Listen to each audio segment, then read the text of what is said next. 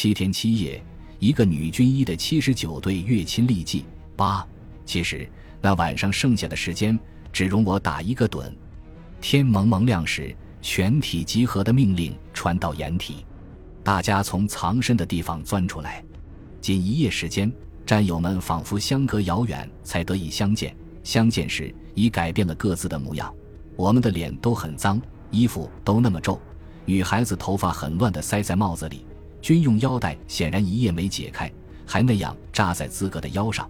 原本光滑的皮肤，密密麻麻布满了小红点，是被蚊子叮咬过的痕迹。稚嫩复杂的目光里有新天赋疆场的严酷。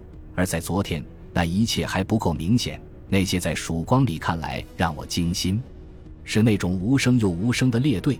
李指导员用眼睛迅速扫过队列，最后把我从队列里踢出来，然后轻声下达命令：“跟我来。”队伍走得那么快，一眨眼的功夫就消失在寂静的薄雾里。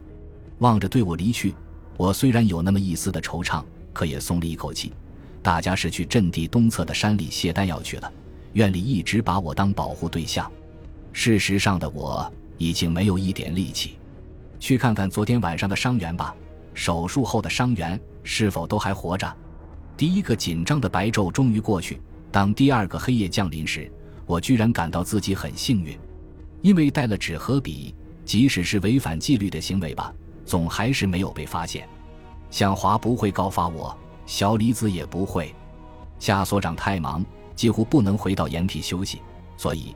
当天黑下来，什么也不能做，或者被思绪和炮轰害得无法合眼时，用蒙了红布的手电，匆匆记下白天发生的事情。那不只是一种打发时间的方法，也是一种平静自己的手段。一支笔和一张纸，在炮火之下究竟能有多强大？可就是他们，让人在震惊之下，一点一点找回安宁和力量。我藏身在掩体里，听着不时响起的枪声。又一次开始写我那封不知道哪一天，也不知最终是否还能寄出去的信。爸爸妈妈，直到现在我才感到战争是那么残酷。今天上午第一次看到牺牲的战士了，那一刻我感到自己在做梦。我用手揉了好几下眼睛，不能相信那是真的。我们的战士会死吗？哦，我们的战士们在电影里很少可怕的死。可是那时，他们似乎真的死了，他们血流满面，血迹在头上和脸上干结，看不清他们本来的样子。他们腹部有弹洞，血仍在不停的外渗。他们闭着眼睛，那眼睛再也不能睁开。他们那么僵硬，他们真的失掉了生命。我分明能听到自己内心有什么轻轻坍塌的声音，我不敢呼吸。那一瞬间，我迷惑和惊骇，几次打量我身边的战友。想弄清我是梦还是醒，人不可能这样坚强，这样平静面对那么鲜活的生命死亡呵。可是，既没有惊叫，也没有眼泪。面对已经没有知觉的生命，大家不动声色，压下内心的风暴。我们像上课一样，看白副所长如何处理那具前不久还是活人的尸体，看他怎么用棉纱堵住还在流血的弹孔。看他如何用水擦拭那脸上的血迹，露出他们那么年轻的脸，然后我们一起动手替他们换上新军装。可是只消一会儿，鲜血又浸透了军装，不甘心地把它染红，仿佛最后一次对我们诉说：他们只有一次的生命，毕竟不会轻易就这么失去。我听着那无声的语言，能做的就是当战友还活着，用长长的白棉布把他们像孩子一般。一圈一圈小心裹起来，让鲜血再不能穿透，让伤口不再疼痛。最终把他们放进象征死亡的黑色塑料袋里，等着让回国的汽车把他们运回祖国安葬。记忆中，这几乎是我第一次，也是最后一次参加这么细致的尸体处理。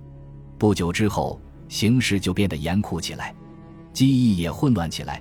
每天发生的的事情，如果不借助当时的草草记录。仅凭记忆，怎么也分不清楚了，就像一个可怕的梦境，反复的做了很多遍，分不清他们有什么细微的差别了。伤员和遗体一天比一天多起来，没有了新军装，没有了白棉布，只剩下黑色的塑料袋。一直到最后的某一天，我们不得不放弃那些战死的人们。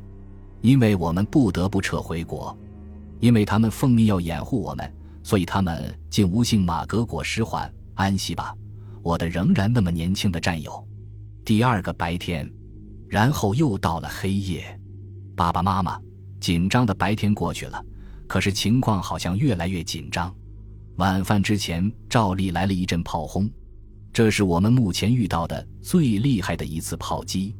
敌人当然是想炸桥，我们医院架在弹药库和大桥这些重大军事目标之间，所以炮弹不分白天黑夜在我们头上飞来飞去。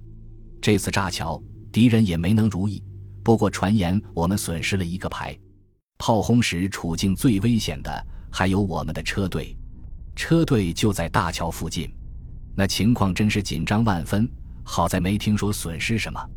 又入夜了，上边命令不准出掩体，不准打手电筒，准备反偷袭。刚才所长回来了，然后又匆匆走了。他让我们全副武装，时刻准备行动。天黑后，我们每人领到一颗手榴弹。战前直到现在，大家都准备着，如果不得不被俘。就用唯一的手榴弹和敌人同归于尽。前面山上枪声不断，我们蹲着不敢乱动，因为掩体连头也遮不住。所长刚才又埋怨我们一次，说这太危险了。想想当初不是说挖猫耳洞吗？不知道为什么大家都挖成了壕沟，这哪能挡炮弹呢？确实是从前我们天真的以为炮弹离我们远着呢。一刻钟之前。一阵枪声把我们惊了一大跳，这枪声离我们太近了。一会儿是后勤部来人的说话声，隐约是让医院去几个人，还听到汤司令愤怒的叫骂。原来是后勤部的一个新兵过分紧张，没顾上问口令，就把查哨的班长撂倒了。那人头部中弹，当场死亡。刚刚抬过来，放在手术室兼抢救室里。在我的记录中。阵地上的第二个夜晚，就在这样一种紧张和压抑中结束了。只是直到现在，仿佛还能听见那个白天炮弹飞过的尖叫声，还能看见我们的救护车从桥那边拼命往回开的情景。当时救护车接伤员去了，正赶在这个节骨眼往回开，炮弹突突怪叫的掉在汽车周围。开车的是张敬福班长，我惊讶地站在不远处。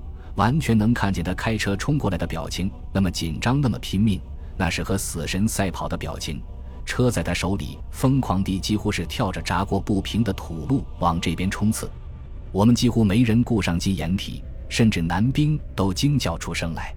关于这件事情，大概因为时间太过紧张的缘故，当天晚上的记录中只带了一句：当时大家都捏了一把汗。大约六年前的一天晚上，我从外面回来。家人给我一个电话号码，让我一定马上回电，因为打电话的人一连打了好几遍了。我按照来电打过去，电话那头传来的声音让我叫了起来：“张班长！”那边呵呵呵的笑起来：“哎呀，你还听得出来是你张班长的声音里？”我大声快乐地说：“当然，一下子就听出来了。”我很激动一连地问他：“你好吗，张班长？你好吗？”他说：“好，好，好，我很好。哎呀，找了你很久了，好不容量才打听到你。我还是笑着问他从哪儿打听到的。他说是小后告诉我的。最近去德阳办了一次案，在哪儿？我看到李来水指导员，知不知道？他现在改名字叫李凯了。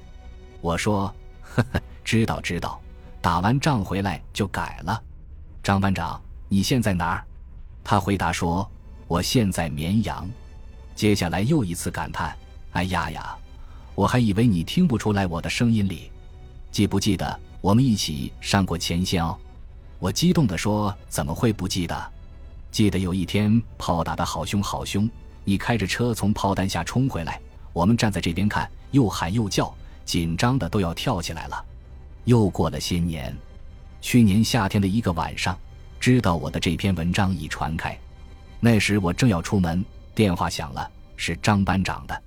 我笑着接他的电话，问他做什么呢？他操着一口重庆腔告诉我，正在和我儿子一起看你写的故事，我就想给你打个电话。我笑个不停，是吗？